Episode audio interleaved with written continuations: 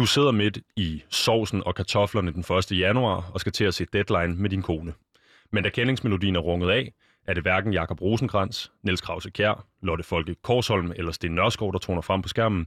Det er en ung kvinde med et stort guldsmykke om halsen og lange negle.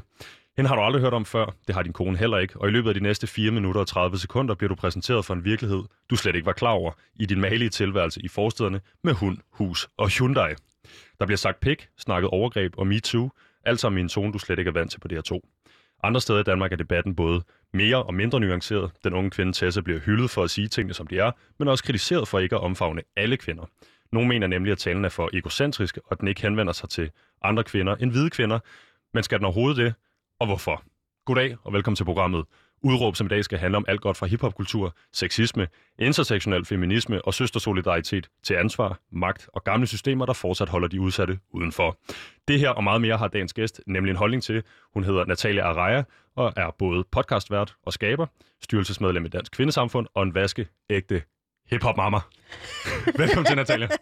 Hej. Natalia, fik du sovsen og kartoflen galt i halsen, da du så Tassas nytårstal? Altså, det gjorde jeg ikke. Nu var jeg ikke i gang med at spise sovs og kartofler på det tidspunkt, tror jeg. Jeg tror mere, jeg tænkte, fuck, endelig. Altså, øhm, og det her med, at de unge tager over, fordi øh, os voksne, gamle, har fucket op rimelig meget, kan man så sige. Var det en slags følelse af, at, øh, hvad hedder den, øh, jeg skulle til at sige, fakten bliver givet videre, men øh, jeg tænker stafetløb, stafetten blev givet videre? Mm, ja, ja, både over, ikke? Fordi jeg, jeg ser det også som en performance for Tessa side. Altså, hun, hun er en performance. Hun er en artist. Hun, øh, hun arbejder, og nu laver gåsetegn med hiphop, ikke? Og rap. Mere rap end hiphop. Så det er jo også en performance. Altså, det er jo ikke... Jeg har ikke hørt Tessa nogensinde snakke om... Altså, rent du sagt, feministiske ting, hvor hun har sagt, jeg er feminist, og derfor går jeg ind for de her ting. Mhm. Hun er jo startet med at snakke om, hvad der, hvad, der, hvad der var ved hendes hjerte, altså hvad der kom ud af hendes hjerte, hvad der var så tæt på hendes hjerte. Det var egentlig det, hun startede med at sige, ikke? Øh, hvis man overhovedet skal analysere det. Øhm, så på den måde så jeg det ikke som, altså, jo, jeg synes, det var wow, men samtidig, okay, fedt, nu sætter man lige ned tilbage og nyder den her moment, som måske ikke kommer til at ske igen. Det ved jeg jo ikke. Og hvad er det, der er nydelsesværdigt ved det her øh, moment for dig? Øh, et var, at det var en ung kvinde. En kvinde, som øh, ikke er elitær, som ikke er en del af det akademiske miljø, øh, som øh, kommer fra forstederne, øh, som har faktisk øh, stillet sig ud til det offentlige og sagt, jeg har været udsat for de her krænkelser, hvilket er jo super svært som kvinde det hele taget, og kunne jeg forestille mig endnu vildere som ung kvinde, og hun har gjort det, og I givet en fuck. Men er det så netop, øh, altså hvis vi kigger på, øh, en ting er, hun, hun, hun står også ved det i den her nytårstale. Øh, jeg tror, hun, hun, hun nævner øh, øh, overgreb og så videre, men, men det er jo også det er noget, der har været øh, tematik i nogle af hendes tekster, altså det her med at eje sig selv, Mm. og jo også i ret høj grad øh, eje det seksuelle rum, der er mellem mænd og kvinder for hendes, øh, i hendes tilfælde. Øh, er det ikke også en slags feminisme? Mm, det er det. 100, altså, vi- hvis, hvis man nu er feminist, så er det helt klart en af de ting, man snakker rigtig, rigtig meget om. Det er hun ikke. Det, altså, det skal man lige huske. Hun er ikke feminist. Hun har aldrig nogensinde sagt, hun er feminist. Og grund til, at jeg deler det op på den måde, vi skal nok komme igennem det, hvad det betyder også at være feminist. Mm-hmm. Og jeg lover at lege lidt øh, sådan en slags ordbogsguide, øh, når vi kommer ned i de her lidt øh, svære begreber, men fortsætter. Fedt. Øhm, men, men netop fordi hun er så ung, så er der jo rigtig mange af de her ting, der også er kommet frem øh, til det offentlige. Nå, hvad betyder det så at eje sin krop? Og, øh, og rapmiljøet, øh, dansk rapmiljø i Danmark, har jo længe snakket om mandekroppen, og mandeseksualitet, og hvad man ellers kan som mand. Mm-hmm. Så det var jo, altså det ved jeg ikke, jeg så det sådan mere, helt sikkert mand, nu behøver jeg ikke at synge med til suspekt øh, lyrik mere, og tænke på, at jeg er en mand. Nu kan jeg jo synge med til Tesla og sige, hey, helt sikkert, det er min krop. Ja. Det vil jeg gerne lave med min krop. Altså, så på den måde synes jeg, at det var sådan, jo, der var mange feministiske ting over det, hvis nu man var en feminist, men der er rigtig meget over, hvordan ungdom burde og skal tænke over deres krop. Skal man være øh, erklæret feminist for at være feminist? Det er der nogen, der siger. Og til dels vil jeg også give den ret i, at det er vigtigt at erklære sig feminist, fordi øh, der ligger jo også en, en, en, en uddannelse i, at det er at være feminist. Altså, man kan jo ikke bare sige, nu er jeg feminist, og fordi det er på mode. Altså, der ligger desværre, desværre, siger jeg, for det tager her lang tid at, at uddanne sig som feminist, og man bliver aldrig færdig. Mm-hmm. Øhm, så, så jo, man kan, man, jo, man kan godt erklære sig, men jeg synes, man skal starte i sted. Og man behøver ikke at stå for dommerne og sige, jeg er feminist. Øh, Natalia, vi kommer til at, at, at fortsætte den her snak. Øh, feminisme er helt sikkert noget, der kommer til at blive nævnt meget. Jeg vil dog lige øh, skynde mig at sige, at øh, på den anden side af pulten, altså overfor, øh, hvor du sidder, der står jeg. Mit navn er Vitus Robak, og jeg har været den næste times tid. Udråb er Danmarks eneste ungdomsradioprogram, der giver en gæst en time til at folde sin holdning ud. Og det gør vi selvfølgelig for at kunne komme rundt i alle kroner og blotlægge alle nuancerne. Jeg tror, nuancerne bliver øh, sådan øh, hovedtemaet i dag, øh, fordi der er en masse lejre i den her diskussion, og der er selvfølgelig også en masse nuancer. Øh, Nat, i dag så skal vi øh, høre om dine holdninger til den her nytårstale, øh, som fik meget blandet modtagelse. Vi skal prøve at afgrænse, hvem der mener hvad, øh, og hvorfor den her sag er meget mere kompliceret, end man skulle tro ved første øjekast. Men vi arbejder også kvæg programmets titel med et udråb, og øh, Natalia, hvad er det, dit udråb er i dag? Kan man være for ghetto til feminisme? Og så får jeg jo lyst til at sige, øh, i dag er det jo formuleret det her udråb som et spørgsmål, kan man være for ghetto til feminisme? Øh, så lad os gøre et kort proces. Kan man være for ghetto til feminisme? Øh, jeg vil sige, da jeg startede med at være feminist, jeg øh, voksede op i Torstugård. Det er en af de første, første ghettoer, der var i Danmark. Jeg har ikke haft... Jo, jeg har min mor havde en reol, hvor der var bøger. De var på spansk. De var ikke på dansk. Jeg har latinamerikanske rødder. Øh, jeg har ikke haft en akademisk dansk familie. Eller noget, der ligner en akademisk dansk familie på nogen måder. Min mor var akademiker, men det var et andet sted, et andet liv, i en anden verden. Og det er jo det, der er, ligger ved det. det når du kommer til til en ny verden, ny land, så øh, falder jo identiteterne fra hinanden.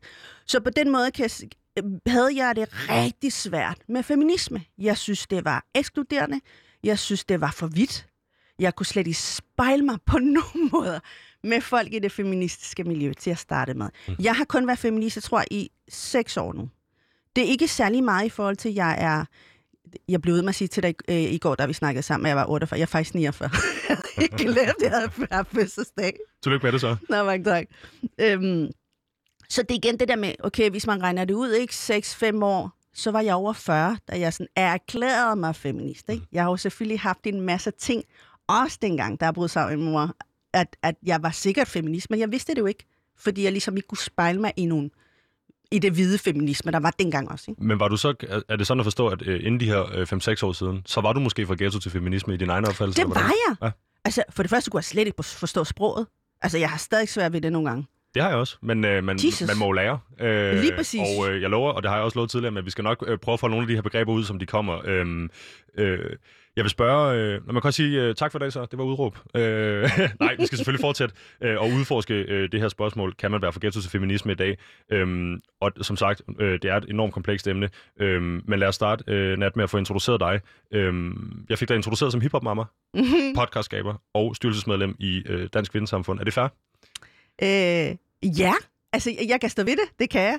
Og det er igen det der med sådan, jeg tror, som kvinde inde i hiphop-miljøet, er jeg blevet vant til at få øh, høvl og få slag over, hvad, hvad end jeg siger, hvordan jeg udtrykker mig, hvad end jeg siger på Facebook eller sociale medier, hvor end det er. Af hvem?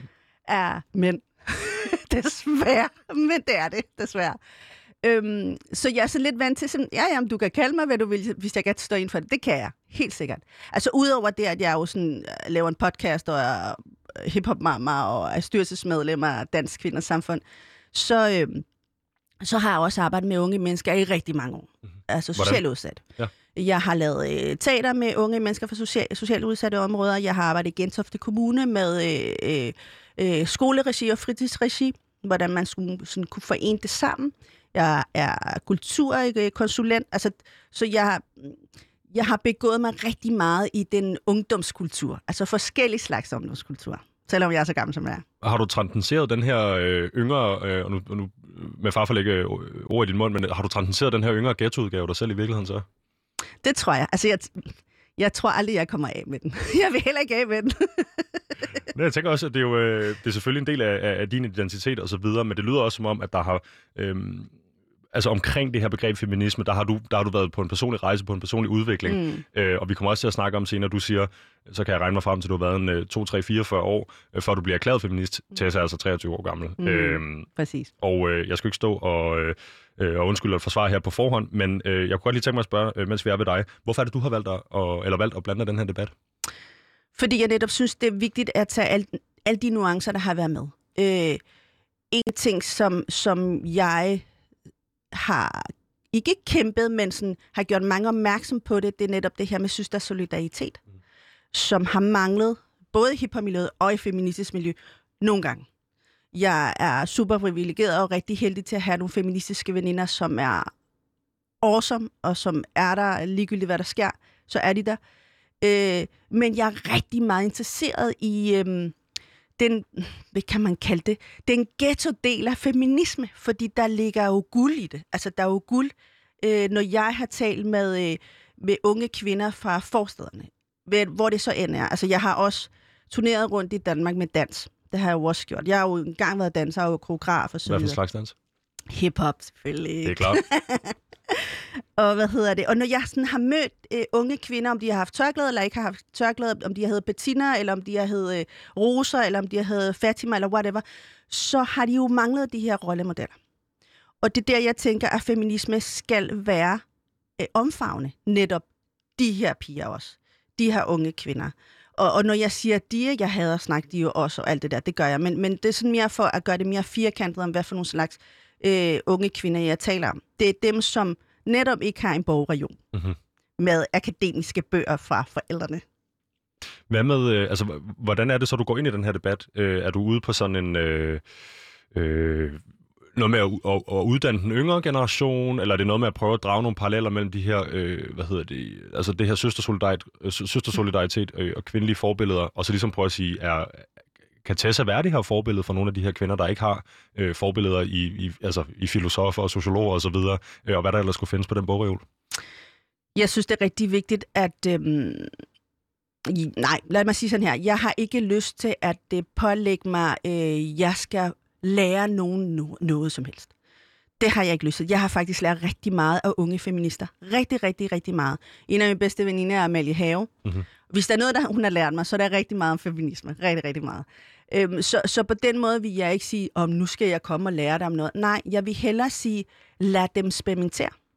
For det gjorde jeg jo også, da jeg var 23. Okay, jeg var gravid, da jeg var 23. Jeg har tre børn. Så, nej, måske ikke så meget. Måske da jeg var yngre så eksperimenterede jeg jo rigtig meget i forhold til, hvem jeg var, finde ud af min identitet. Jeg havde to identiteter. Jeg var jo dansk, men så var jeg også latinamerikaner. Og, og, og du ved, at bo i en ghetto og, og, og skulle finde et arbejde. Og, og hvad skulle jeg være? Og, altså, du ved, der er jo så mange ting, der er, man har, når man er i den alder. Og jeg synes bare, man skal give dem ro. og ro i forhold til, at når man, øh, når man er øh, fra måske forstaden, eller når man hedder Tessa, eller når man hedder Bettina, eller når man hedder Fatima, så er der så mange ting, man skal slås med i forvejen, for at være en, et menneske i det her samfund. Så er det vigtigt at give dem ro. Og vigtigt også at sige, hey, døren er åben. Du ved, ligesom når man siger sådan, så tager man til udlandet, ikke? Åh, folk de er så åbne, så kan man altid komme, og, og så inviterer de på mad og sådan noget, ikke? som burde feminisme også være. Altså i forhold til alle. Omfavne alle. Hvor langt er vi der? Altså, er det noget, vi kan komme i mål med? Det tror jeg. Jeg tror sagtens, vi kan komme i mål med. Og igen, ikke? Altså, feminisme i Danmark, som man siger sådan, okay, jeg er medlem af, af den ældste øh, kvindeorganisation i Danmark, som, er, som bliver faktisk 150 år i år. Dansk Kvindesamfund. Dansk Kvindesamfund. Og 150 år, det er altså ikke særlig længe. Det er altså ikke særlig længe at snakke om, om, om kvinde-issues. Og så kan man sige, så har man snakket måske det ved jeg ikke, 140 år måske, om kvinde-issues. Så tager vi lige minoritets-issues også. Og så tager vi lige, øh, øh, hvad hedder det, øh, transseksuel issues. Altså, du ved, der er, jo, der er jo mange minoriteter også i den del af feminisme, ikke? Og når du siger 140 år, så tænker du, det er noget, der er opstået hen for de sidste 10, 15, 20 år Det vil jeg da sige, fordi altså, og igen, ikke, jeg har jo ikke kunne se mig selv som feminist, fordi der ikke var nogen forbilleder. Der var ikke, der var ikke nogen, jeg kunne spejle mig i. Der var ikke nogen brune kvinder, hvor jeg tænkte, helt sikkert, hun er for nice. Hende vil jeg gerne følge på Instagram. Instagram var jo ikke sådan helt vildt stort dengang. Altså, du ved, hvis man skulle søge viden, så skulle man på biblioteket. igen, ikke den der fucking reol. Øh, eller, eller have nogen, som, som altså, gå på universitetet, tage en uddannelse, blive, øh, læse en filosof. At du ved, der var jo, altså, hvis du ikke har de redskaber, så øh, er det jo, altså, så er det jo også svært. Ikke? Så de her ting med feminisme er jo ret nyt. Det er jo, det er jo så nyt, at, at det er derfor, vi bliver nødt til at eksperimentere os. Ikke? Og vi er jo ikke fejlfri. Altså, vi er jo mennesker, og feminisme er lavet af mennesker til mennesker. Det er altså ikke Gud, der er kommet ned med, med en bog og sagt, ja, værsgo ud. Det er sandheden. Men det er det jo ikke. Vi udvikler os hele tiden jo. Og det er mening. Altså, det er jo ligesom det, der er mening med feminisme. Vi skal jo udvikle os. Mm-hmm. Og øh, en retning, øh, der i hvert fald har været en udvikling på, det er, at Tessa jo står der 23 år gammel som øh, rapper, selverklæret fra Blæsteinen, og holder øh, nytårstale på deadline på DR2. Øh, jeg tror, hun får sagt, hvis ikke man kan headline festivaler, så kan man deadline til nogle mennesker, der ikke har set mig før, eller noget af den stil. Mm. Øh, vi skal til det, Natalia. Øh, vi, skal have, vi skal prøve på en eller anden måde at få kortlagt det her forløb, så alle ligesom er med, fordi jeg vil, jeg vil garantere, øh, at der er nogen, der sidder derude, som er, er, er dybt inde i stoffet. Øh, nogen, der har øh, fulgt med rigtig meget på Instagram, hvor den her øh, debat jo primært har øh, fundet sted. Øh, jeg vil sige, at jeg har været stort set alle 1.500 kommentarer igennem på opslaget øh, på Facebook. Øh, det er kærlighed. Ja, det er det. Er det kærlighed og respekt. Fedt. I 96 procent af tilfældene. Ja. Og der skal altid være en... Øh, ja, jeg skal ikke shame nogen, men der skal nok sidde en eller anden, øh, en eller anden dude derude, der ikke det går hen over hovedet på ham, mm. og så mener han, at han skal udtrykke sine holdninger på negativ måde osv. Sådan vil det altid være. Øh, det er Facebook. Men det er overvejende kærlighed. Sagen er lidt en anden på Instagram. Men lad os starte ved toppen. Øhm, hvem er Tessa? Altså, jeg kender jo ikke Tessa personligt. Så for mig er Tessa øh, en rapartist, som øh, laver performance, fordi det er det, hun gør. Og det er jo egentlig det, man gør, når man er rapartist. Altså, man er, man er personen, og så er man alter ego. Det, der er så fedt ved Tessa, det er, at hun har også lavet et øh, program om sig selv, hvor hun også viser den side af sig selv, hvem hun er, og de ting, hun har været udsat for osv. Tessa ser hun på DR. Yes, lige præcis. Så på den måde, jeg kender mest til Tessa-artisten, og det tror jeg, de fleste mennesker også gør. Og, og, og det, jeg forestiller mig, det er, eller igen en forestilling, ikke? altså hun er jo 23, hun er rapartist, hun er en del, eller hun, hun er performers i den her del af miljøet, rapmiljøet, som er meget mandsnomineret. Øh, hun er, laver ikke alle sine tekster selv, hun får hjælp. Det er jo ligesom det, man gør nogle gange, når man laver øh, lyrik. Ja, og når man er på pladselskab. 100. Der er jo en øh, skriveproces, og der er jo mange måder at skrive på øh, i den her proces. Der er jo heller ikke en blueprint om, hvordan man skal skrive. Altså det, det er der, altså der er jo altid en, en start, og så er der en slut, ikke? Og så er der jo mange folk, der blander sig, når det jo gælder om, at man skal have en artist frem. Så det er egentlig det, jeg ved om mm. Tessa. Men det vil sige, du, du ligesom de fleste andre, jeg tænker, der har deltaget i den her debat og engageret sig i den, ser Tessa som øh, rapartisten Tessa, og ikke som privatperson Tessa. Yes. Øh, og privatpersonen Tessa tænker egentlig, vi skal udlade i, i, mm. i det her program, øh, mere eller mindre. Hvad hedder det? Jeg spiller lige et lille klip for det, kommer her. Og selvom pandemien gjorde, at jeg ikke fik det optimale ud af mit momentum, så har jeg fået et talerør. Og det vil jeg bruge til at tale om de emner, der ligger mig nær. Så vær klar på årets eneste nytårstal, der ikke kommer til at handle om corona. Når man ikke kan headline foran sit kernepublikum, så må man deadline foran nogle lidt andre typer, som muligvis ikke ved, hvem jeg er. Så til jer kan jeg starte med at fortælle. Jeg hedder Tessa, jeg er 23 år gammel, og jeg kommer fra Askerød i Hundi i den sydlige del af Blæstegnen. Jeg er professionel rapper, skydeskive og grænseskubber, og kendt for linjer som, var det Hassan, Vassim, glem hvad du hed, vent dig om, sæt dig ned, ikke spil min tid, vis mig din pæk, kom nu, selvtillid, og linjer som... Øh, vi får ikke den anden linje der, men man kan sige, at Barsen, de fejler i hvert fald ingenting fra Tessas side, heller ikke uden uh, baggrundsmusik eller noget. Det kan hun uh, helt sikkert. Uh, det her, det var introen til det. Hun siger, jeg er professionel rapper, men jeg er også skydeskive. Det kan man jo så sige, det blev hun jo i et eller andet omfang til mm. oven på mm. den her uh, tale. Det ved vi, hun har været før. Jeg tror, hun tager en masse test på den person, hun er. Mm. Uh, sådan er det når man stikker uh, røven frem i klaskehøjde, uh, om man er performer eller uh, hvad hedder det, musiker osv. Uh, men det hun også har sagt, at hun er fra, uh, hun er fra Blæsteinen, Øh, og øh, som hun siger, øh, jeg der sidder nu og ser det her program, I kender, I kender mig ikke. Øh, jeg er ny på den her flade, og på mange måder, jeg synes jo øh, helt personligt, det er ret genialt lavet, det er ikke at smide hende på DR3 eller på deres online-platform, men bare at køre hende lige ansigtet på et segment, der måske ikke har hørt om hende før. Men hvad handler den her tale om? Altså sådan, sådan som jeg, jeg ser det, ikke? Og, nu, og nu er jeg jo også meget præget af min egen, selvfølgelig min egen overbevisning som feminist og, og, og de ting, jeg også taler om. Men hun taler faktisk rigtig meget om, øh, om krænkelser over for kvinder, om MeToo. Hun taler om det, hun har været igennem. Hendes erfaringer som 23-årig, som hun burde slet ikke have. Altså for det første, hun burde slet ikke have, have været der. Hun burde slet ikke have haft de der erfaringer allerede som 23-årig. Eller i det hele taget, det synes jeg ikke. Og det er ikke, fordi du ikke øh, underhenter det, er fordi at du har respekt for, at hun er nået så langt på så kort en tid, ikke? Præcis, Ja. ja. og, og, og når jeg taler om erfaringer, så er det de dårlige erfaringer, jeg taler om. Ikke, ikke om, om det, det, mus, det musikdel, fordi øh, det skal lige huske, huske at sige, at i, øh, i pladebranchen, underholdningsbranchen, jo yngre du er, jo mere kan du også komme frem. Så på, på den måde kan man så sige, at, hun er det sted, hvor hun skal være. Øh, magtmæssigt er hun ikke endnu. Og når jeg siger magtmæssigt, så er det jo, hun er lige kommet frem. Det tager, altså, jeg har været koreograf for, Na- for Natasha, før hun døde. Det tog hende 10 år nærmest at komme frem, ikke? Og det var nærmest, da hun døde, at folk fandt ud af, hvem hun var.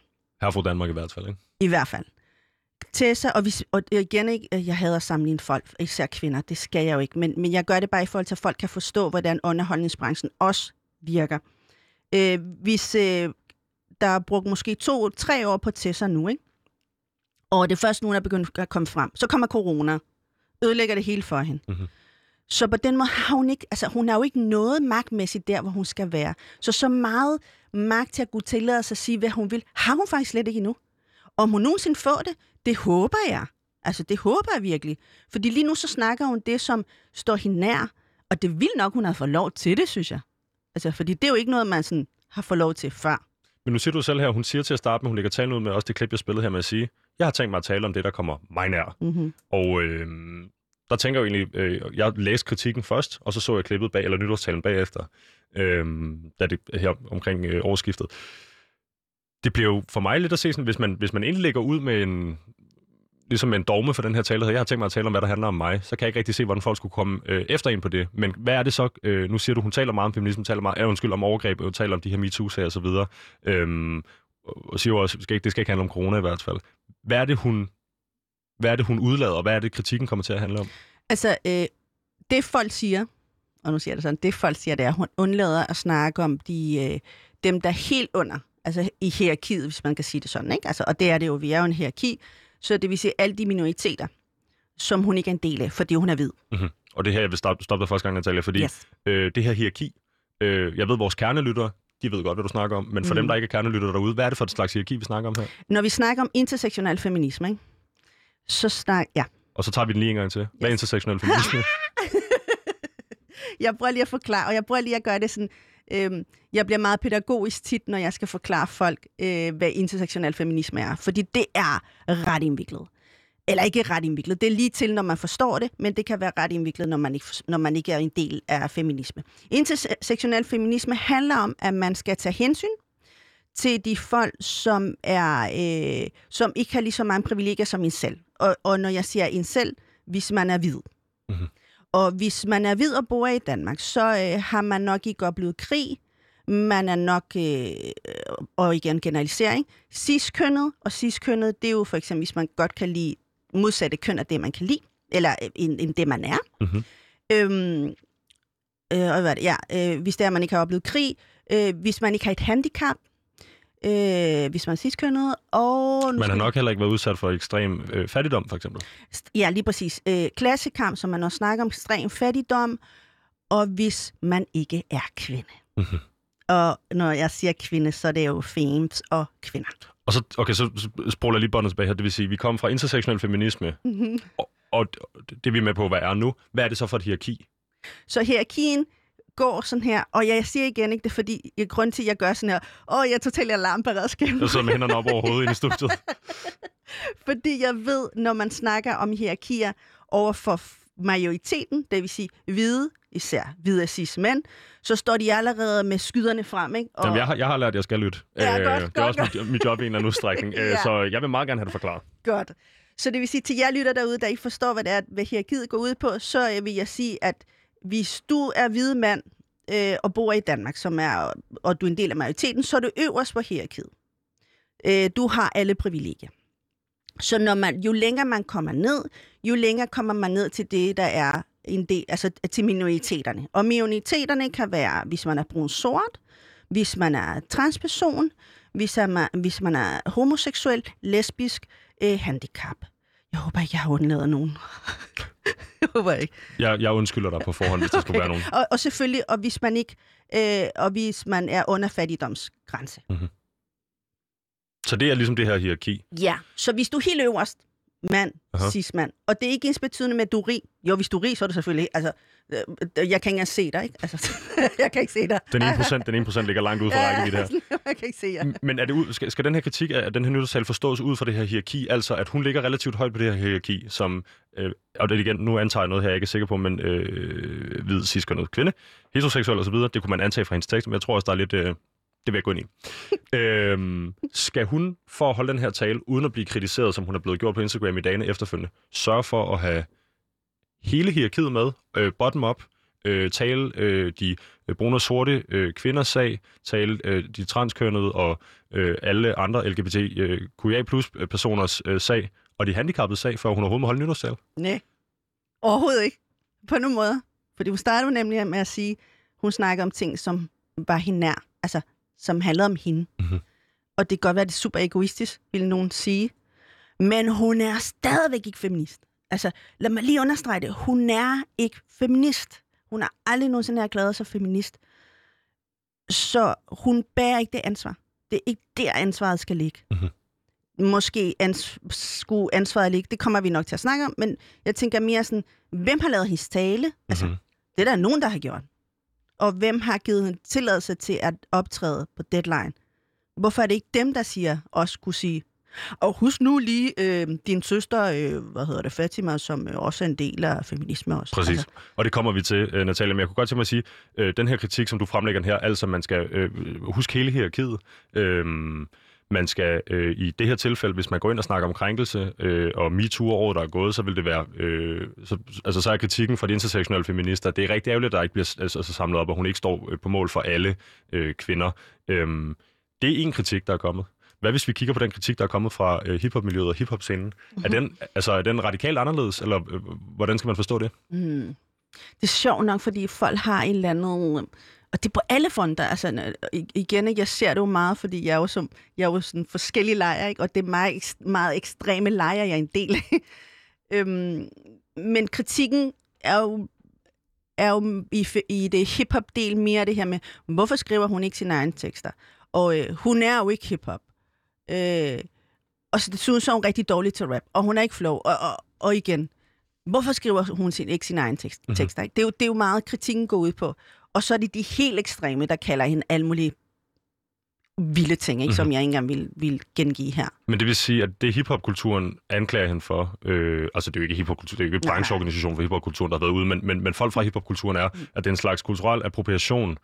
Øh, altså hun, hun, hun, hun låner af øh, miljøer og kultur, der ikke har noget med hende at gøre. Nej, nej, nej slet ikke. Hvordan skal det så forstås? Altså, øh, der, er- jeg vil sige, når jeg, når, jeg har jo selv en, øh, en podcast, og, og jeg har tit snakket med folk, især rapper, hvide rapper, om, Nå, hvad synes du om cultural appropriation? Altså, du er en del af en øh, brun-sort kultur og sådan noget, og det har du taget til dig, og har du nogensinde tænkt på, at du så ligesom har stjålet, og nu, nu overdriver jeg ikke, men øh, har du stjålet fra en anden kultur og sådan noget, og hvordan har du så betalt tilbage ved banken? Altså, der er jo også en bank, ikke? Altså, der er jo en kulturbank. Mhm. Har du betalt tilbage til den bank, ikke? Det, og og der er få, der er få hiphopper, der har sådan øh, tænkt over, hvor tingene kommer fra. Det er jo igen det her knowledge, som vi også kommer til at snakke om. Mhm. Mm-hmm. Knowledge, den viden, der er omkring hiphop. Hiphop er en kultur. Rap er en genre under den her kultur. Og Tessa er en rapper, som bruger et værktøj til at udtrykke sig. Ligesom når man skriver digte. Altså, man behøver ikke at være en del af en eller anden vild akademisk kultur for at være digter. Mhm. Du kan jo godt bare være altså freestyle, poet. Kan man godt. Så på den måde har, har øhm, den her øhm, kritik fra hiphop-miljøet ikke været så meget på cultural appropriation, for der er mange af dem, der ikke engang ved, hvad fanden det er. Okay.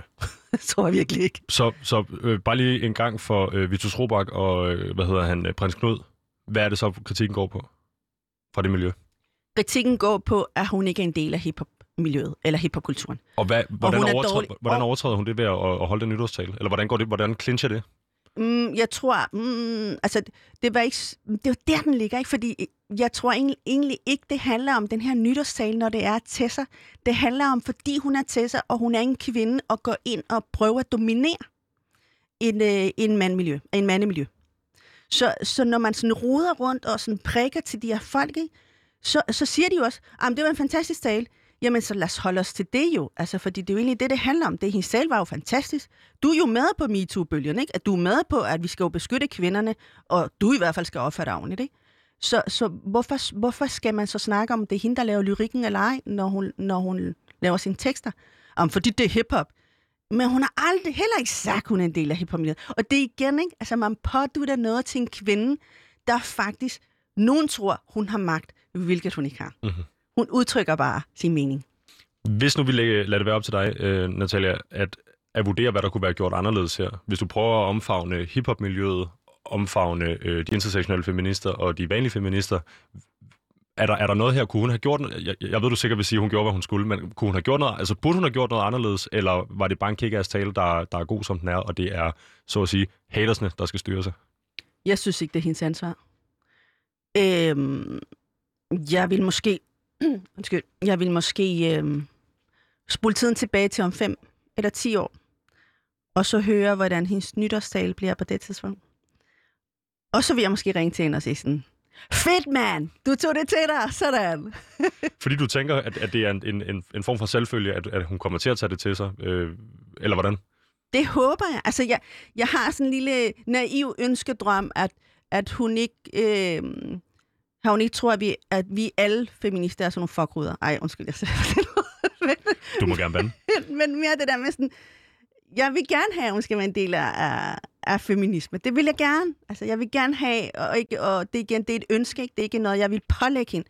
Jeg har ikke lyst til at pålægge nogen noget, og jeg håber, at folk også fatter, at man skal ikke pålægge, i hvert fald ikke en ung kvinde, der har kæmpet så meget de sidste par år, bare med sig selv, at pålægge en isme, som hun dårligt nok ved, hvad er. Mm-hmm. Giv lige ro. Natalia, du får nævnt noget meget interessant i forbindelse med hiphopkulturens kritik af det her. Øhm, begrebet knowledge. Mm-hmm. Øhm, jeg tænker, hvis du lige er, er, er, er sød og hjælpe mig og lytteren med, øh, øh, hvad det er, det her hiphop-miljø egentlig dækker over, så kan vi snakke om knowledge bagefter. Men du, du beskriver det som en slags øh, paraply ja. over en masse forskellige ting. Og hvad ligger under den paraply? Yes. Altså hiphop, hiphop er en kultur. Hvis man skal snakke om øh, det oprindelige hiphop, ikke? jeg er jo en af oldschoolerne, så selvfølgelig snakker om kulturen. Og, og under den her paraply, der ligger der, der er der rap, så er der DJ, så er der dans, og jeg siger dans, fordi nogen, nogen siger, igen ikke det, det her med, hvad der er det rigtigt, nogen siger, at break er kun, er kun det, der er det rigtige dans. Mm-hmm. Jeg siger, at alle genrer inden for hip-hop dansk kultur, for der er også en kultur under det, mm-hmm. øhm, er en del af hiphop-kulturen. Og så er der... Øh, graffiti? Graffiti, og så er der øh, knowledge. Okay. Og de andre ting her, jeg tænker, mm. øh, det, er jo ikke, det er jo ikke en... Øh, en, en radiosendelse eller podcast om, om b-boying og alt det her, men, mm. men, men det her begreb knowledge, øh, som jeg forstår det, øh, så er det et spørgsmål om, hvordan hiphop, eller undskyld, jo, hiphopkulturen relaterer sig til, hvad der foregår ude i resten af samfundet. Øh, det kunne være politisk, øh, det kunne være, jeg ved ikke om øh, hiphop-miljøet øh, blander sig i klimadagsordenen eller whatever, men, det, men er det rigtigt forstået, at det her, det, altså knowledge i hiphop er, øh, altså et spørgsmål om, hvordan kulturen prøver at, og, altså hiphop-kulturen prøver at interagere med resten af verden? Øhm, Ja, til dels. Altså, mm, hiphopkultur har altid været, i hvert fald dengang tilbage, da det startede, var en, øh, et værktøj til ligesom at fortælle om, hvordan tilstanden var i samfundet. Jeg har engang været til... Øh, øh, jeg var i Folketinget engang, jeg blev inviteret, fordi jeg skulle snakke om, øh, om før samtykke, ikke? det er mange år siden, hvordan vi kunne ligesom kunne få sam- samtykkelovgivning øh, på plads, eller i gang i det hele. Dengang var det jo bare en tanke. Ikke? Og der sagde jeg til en af politikerne, du bliver simpelthen nødt til at lytte til rap. Fordi rap er en fortælling om, hvordan ungdom har det. Og hvis vi ikke har rap, så er der ikke nogen af de unge, der gider fortælle om, hvordan de har det. Jo, du kan være på Instagram, men det er ikke det samme. Mm-hmm. Og, og der, der gælder det både sexisme, det gælder alt. Det er alt. Altså, det er jo der, du kan ligesom finde ud af, okay, hvordan har ungdommens kultur det? Fordi rap er ligesom blevet en kæmpe ting, ikke? Altså, den er overtaget øh, rock, ikke? Så på den måde er jo hiphop øh, en, øh, et værktøj, hvor man kan jo ligesom fortælle om, hvordan verdens tilstand er. Og hvordan er det så, øh, Tessa benytter sig af en af subværktøjerne inden for hiphopkulturen, nemlig rappen. Øh, I din optik, hvordan benytter hun sig af det her redskab til at fortælle, hvordan verden er fra hendes synspunkt? Altså hun benytter det ved at, at sige, hvordan kvinderne har, unge kvinder har det. Hun benytter sig ved at sige, hvordan øh, hvordan man snakker, eller hvordan man burde snakke om kvindekroppen. Ikke? Det er jo mere det. Øh, hvordan man kan åne det her med at have, at, være, at have ejerskab over sin krop. Hvilken man egentlig ikke har snakket om i den. Og det er også det, der sådan, nogle gange så kom, det er de her ting, der kommer bag på mig, jo mere jeg i tale sætter, ikke? Det her med sådan, hvor er det vildt. Altså, vi har en kvinde, altså en, der er jo selvfølgelig flere. Mm-hmm. Jeg ved godt, der er flere, men der er en kvinde, som her og fru Danmark øh, kender, som, kan t- som siger pik i hendes tekster. Altså, en i rapmiljøet, ikke? Mm-hmm som her fra Danmark kender. Jeg tænker, at Natasha også gjort det i en eller anden udstrækning, men hun er jo så ikke, øh, desværre ikke nulevende. Øh, så, så, så, så det, jeg tænker, øh, eller det, jeg også hørte dig sige, er, hvis der kun er en, og hun er 23, hvad så med din generation? Hvad så med, i princippet også min generation? Hvem, hvem er det, de skal øh, kigge op til? Og hvem, altså, er der i virkeligheden også, når du nævnte tidligere, mangel på forbilleder? Øhm, kommer man til at, og, og, at hvad skal man sige, og, og, igen, lad mig lige understrege noget først. Der var masser af kærlighed på Facebook. Den her diskussion er primært Mm. foregået på Instagram, og, Ja. og, og, og, og, og, og, kritikken er for, altså primært foregået på øh, posts og, øh, og alt muligt andet inde på det her forum. Kommer man, kommer man til, hvis man, hvis man følger den tråd der, følger den diskussion, og, og fratage hende øh, øh, muligheden for at være forbillede, fordi, hun, fordi det kommer til at handle om, hvorvidt hun er feminist og ikke feminist? Det tror jeg ikke. Nej. Jeg tror, ungdom gør, hvad fuck der passer dem. Altså, helt ærligt, hvilket er super fedt. Øhm, og selvfølgelig, der vil altid, altså, det er igen ikke det der med, med at være ung kontra, jeg skal være den mest perfekte feminisme, så rammer vi igen alle de her patriarkalske strukturer, som ligger i den fucking perfektion, kvinderne altid søger efter. Vi skal ikke være perfekte. Vi skal fejle. Vi skal lave rigtig mange lorte ting for at, blive, øh, for at udvikle os, for at blive bedre. Men igen i ro. Lad os eksperimentere i alt det her. Ikke? Og jeg ved godt, jeg lyder totalt hippie, hippie, hippie, hop, feminist, ikke? men det er jeg faktisk slet ikke. Men det er bare mere det her, i forhold til Tessa, Tessa der har det bare så lidt mere... Um, fordi jeg kunne så godt tænke mig, at den segment, at den målgruppe bliver netop mere feministisk. Og for at gøre det, bliver man også nødt til at være lidt mere pædagogisk som feminist. Mm-hmm. Det næste, jeg tænker, vi lige skal øh, dvæle lidt ved, det er det her med magt, magtstrukturen i den her branche, hun kommer øh, ud af. Øh, fordi, som vi nævnte tidligere, så er der ikke øh, nødvendigvis specielt stor øh, sådan frihed for de, for de musikere, der skriver under på pladekontrakter. Mm. Øh, det er noget, man, hvis man lytter til musik, det er noget, rapper nævner i deres tekster yes. ofte, øh, at de er bundet på en eller anden måde, mm-hmm. eller omtaler, Kendrick Lamar i fire omgang, omtaler pladselskaberne som øh, hvad hedder de, djævler, og, og derfor også han selv er på, på sit eget produktionsselskab, øh, og så videre. Men, men jeg tror, øh, måske også lige for en god skyld, og for dem, der ikke er det her miljø, hvad, hvad er det for nogle øh, øh, magtstrukturer, magtstrukturer øh, synlige eller usynlige, der befinder sig i, i, i musikbranchen? Igen, ikke? Og, jeg, og jeg gør det rigtig kønnet nu. Fordi det er kønnet. Mm. Øh, pladeselskab er super kønnet. Hvis man kigger på statistikkerne, så har kvinderne, altså øh, udgivelser og øh, den øh, deltagelse af kvinder i festivaler er jo ret lille. Så allerede der, så er der jo total skævridning.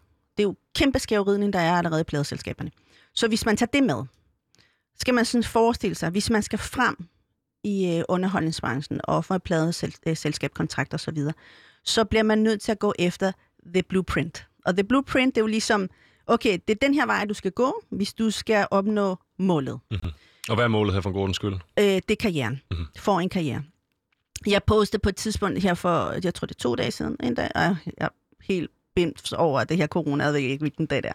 Anyways, jeg postede en masse, hvad hedder det, en masse forskellige, undskyld, kvindelige rapper, danske kvindelige rapper, på mine stories. Og, øh, og det var rigtig fedt, fordi jeg synes, de skal have love, og især nu, hvor de ikke får penge nogen steder fra. Og det, jeg hørte, og det, der gjorde mig endnu mere ked af det også, det er det her med sådan, ej mand, fedt mand, jeg elsker din podcast og sådan noget. Ej, jeg følger med, og jeg var sådan helt overrasket over, at de overhovedet hørte det. Og samtidig at få at vide, jeg er med på alt det, du siger, men jeg må ikke selv sige det, Og hvorfor må de ikke det? på grund af min karriere. Og det er vildt at tænke på. Er stadig den dag i dag, 2021, er der selvfølgelig nogle ting, du skal tænke på, at du ikke må sige, eller blande dig i, fordi til sig. Altså, igen, ikke? Så kommer det her tsunami over for folk, der overhovedet udtaler sig om noget, ikke?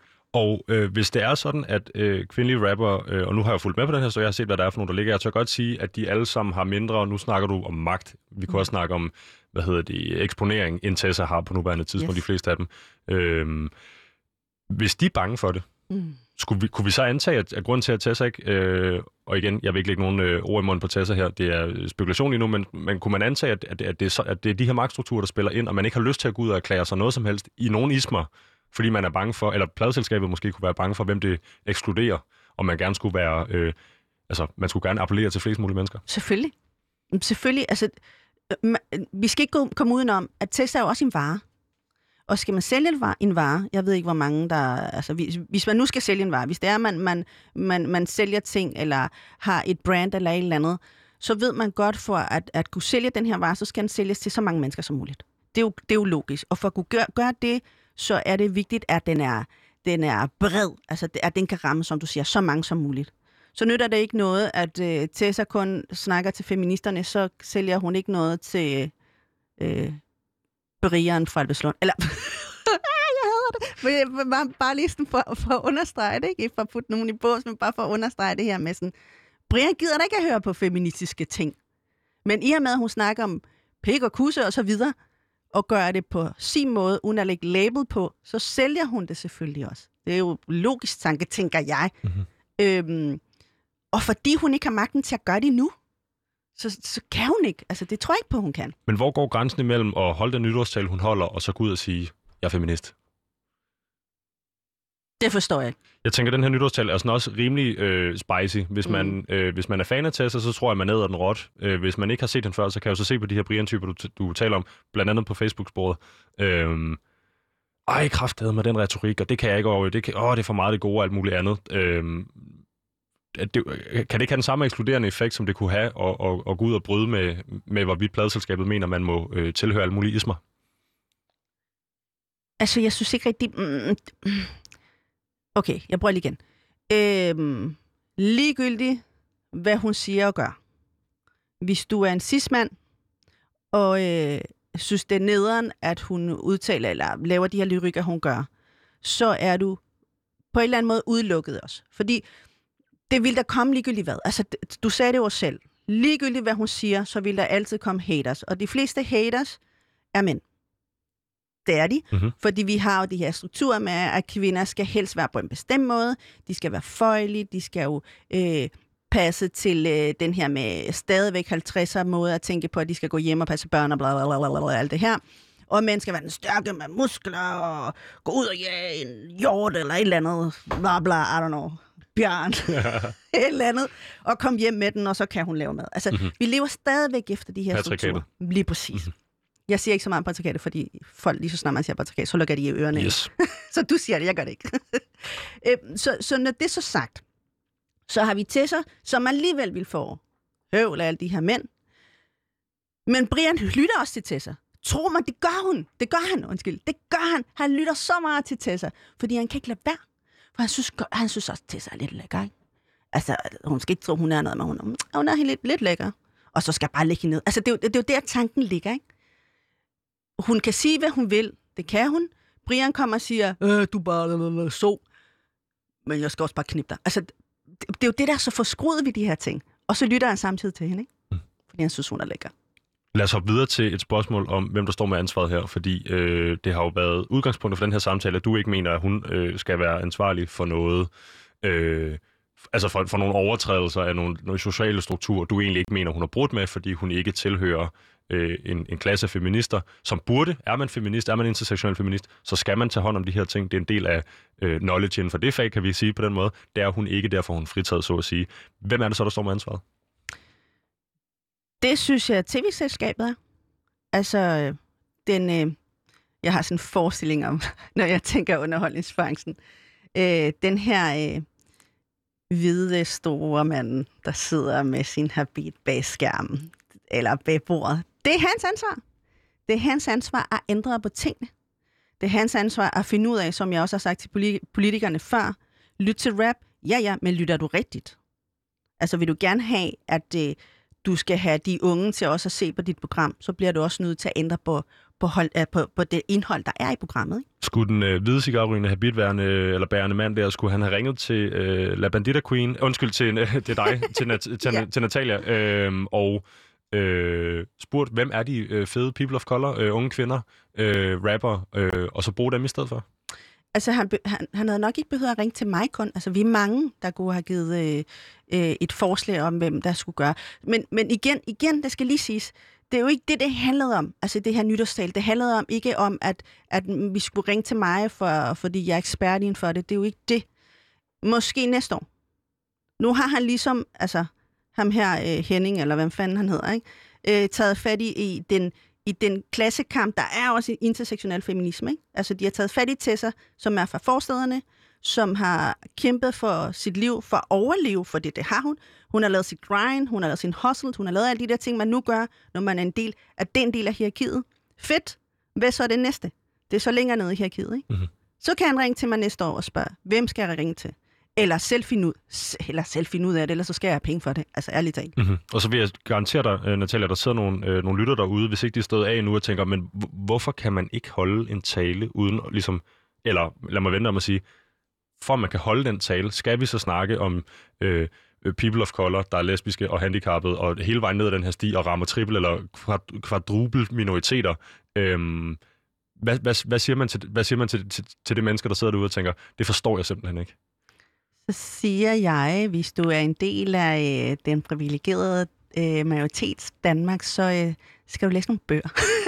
Educate yourself. ja, det vil jeg nok sige. Men samtidig så vil jeg også være pædagogisk nok at, at, at, at, at, at sige, at øhm, vi skal omfavne flere mennesker. Fordi vi er faktisk et mangfoldigt samfund. Altså, vi har ikke kun Brian, Bettina den her verden mere. Altså, i lille Danmark har vi masser af andre mennesker, som også er en del af samfundet, som også knokler hver dag, som også går på arbejde bag skærmen derhjemme, øh, som også kører i taxa, som også kører i bus, som også er sygeplejerske. Altså, vi har jo så mange folk, der er mangfoldige i Danmark. De skal jo også være en del af samfundet. Der skal også tales om dem i deadline. Selvfølgelig skal der det. Mm-hmm. De, skal, de skal måske have en oplevelse af, øh, tænker jeg, at de hører øh, dronningens nytårstale, øh, hvidsiskerne kvinde. Øh, den 31. så hører de Mette Frederiksens, øh, hvid, også hvidsiskerne kvinde den første, og så hører de så Tessa senere på aftenen. Øh, og så har man været igennem øh, de tre store nytårstaler i år, og så føler man overhovedet, at der er nogen, der har snakket til en eller om en. Ja. Er det også det, det handler om? Ja, det er egentlig det, det handler om. Og i virkeligheden så er det ikke Tessa, der skal tage den. Det er Mette, Mhm. Mette Frederiksen. Det er dronning, Margrethe. Det er faktisk de voksne, der skal gøre det. det er dem. Og jeg ved ikke, om de to er erklærede feminister. Det kunne jeg forestille mig, de, øh, de er. Det vil jeg ikke øh, gætte rundt i. Men, men, men øh, her kan vi jo tale om nogle, nogle, nogle, nogle, altså som du selv siger, fuldvoksne kvinder med mm. noget gravitas. Altså, der bliver virkelig lyttet, når de taler. Som har magt. Virkelig har magt. Rigtig meget magt. Altså, så kan vi snakke om øh, Tessas magt. Her, her er det, altså, jeg skulle til at sige kroner og øre. Altså, det er sort på hvid magt, der er tale om for ja. De her to kvinder.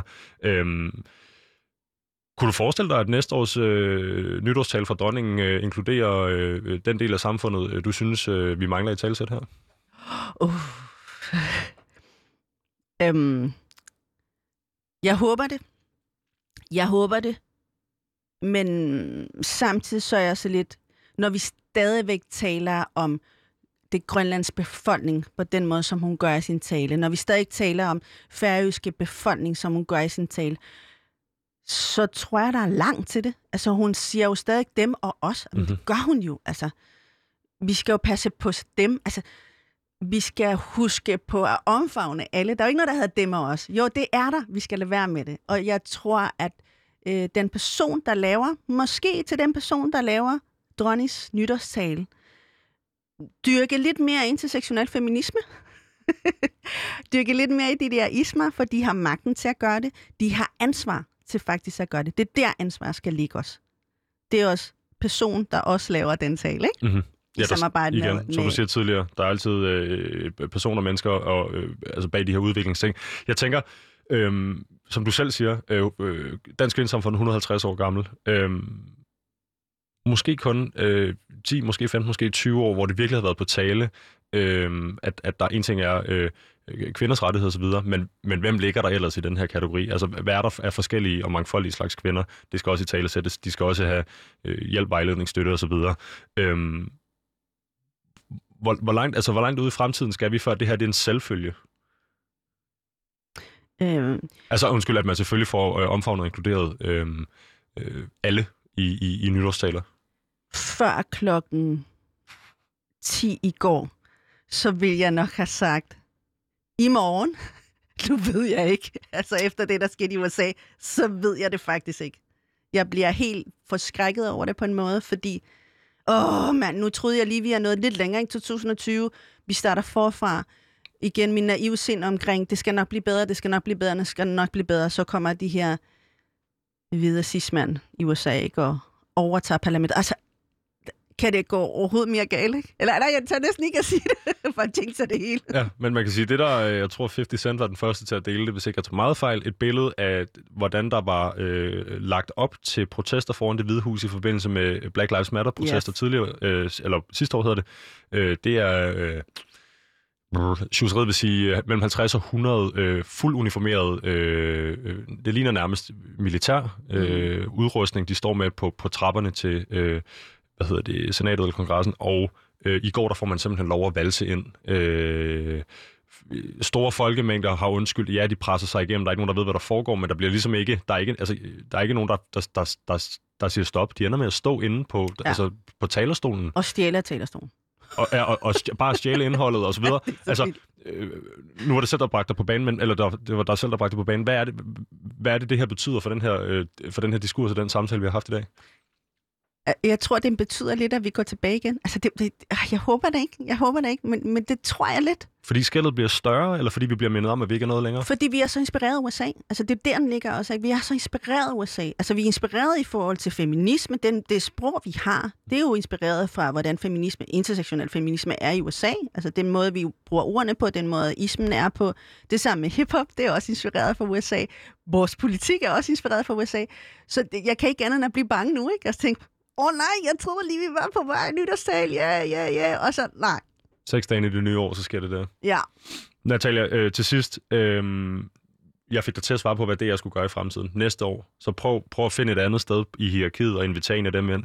Hvis I inviterer en af fra toppen af hierarkiet ind, øh, det kunne være øh, Emil fra Suspekt, så prøv lige at minde ham om, at der er en anden del af hierarkiet. Mm. Måske man kunne, kunne fagne Yes. lidt bredere feminist eller ej.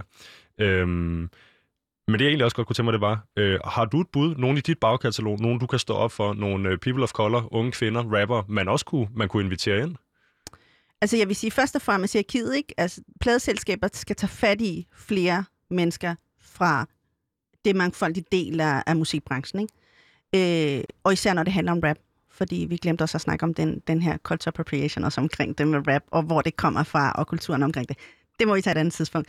Men øhm, jeg vil sige, jeg, jeg har lyttet rigtig meget til Chief. Sindssyg menneske. Rapper fantastisk. Øh, så har jeg lyttet til... Ej, Feven. Mm-hmm. Øh, hvis man følger mig på Instagram, så har jeg en bud på, hvilke mennesker man kan tage fat i. Og hvad er hedder du på Instagram, hvis man skulle være interesseret efter at hørt den her samtale? Jeg hedder La Bandita Queen. Lær underscore bandit eller underscore queen, Lige præcis. så vidt jeg husker. Nemlig. Natalia, prøv at høre, øh, vi har 50 sekunder tilbage af udsendelsen. Vi når ikke meget længere i dag. Tiden flyver, når man snakker om noget, der er vigtigt på den her måde. Må jeg Øh, hurtigt sige noget? jeg skulle lige at give dig muligheden for det. Okay. Øh, hvis man har været udsat for digital krænkelse, hvilket er super vigtigt, så kan man ringe til Stop Chikane, som er en del af Dansk Kvinders Samfund. Man kan slå det op på nettet, man kan slå det på, øh, på deres hjemmeside. Find øh, nummeret, ring til dem, de er der altid, og digital krænkelse er det, er det ikke kun unge kvinder, der bliver udsat for, det er også voksne kvinder. Mhm. Så ring til dem, hvis du har brug for det. Det tænker du er løbet på en del krænkelser i forbindelse med det arbejde, du har lavet i forbindelse med den her nytårstale. Natalia, tusind tak, fordi du kom i dag. Det var så lidt. Jeg vil sige, du har lyttet, dig der sidder derude, altså til programmet Udråb her på Loud. Mit navn er Vitus Robert, jeg var vært i dag. Programmet var produceret af Rakkerpak Productions, og dagens producer hedder Maja Bader. Vi vender tilbage igen i morgen mellem 12.05 og 13.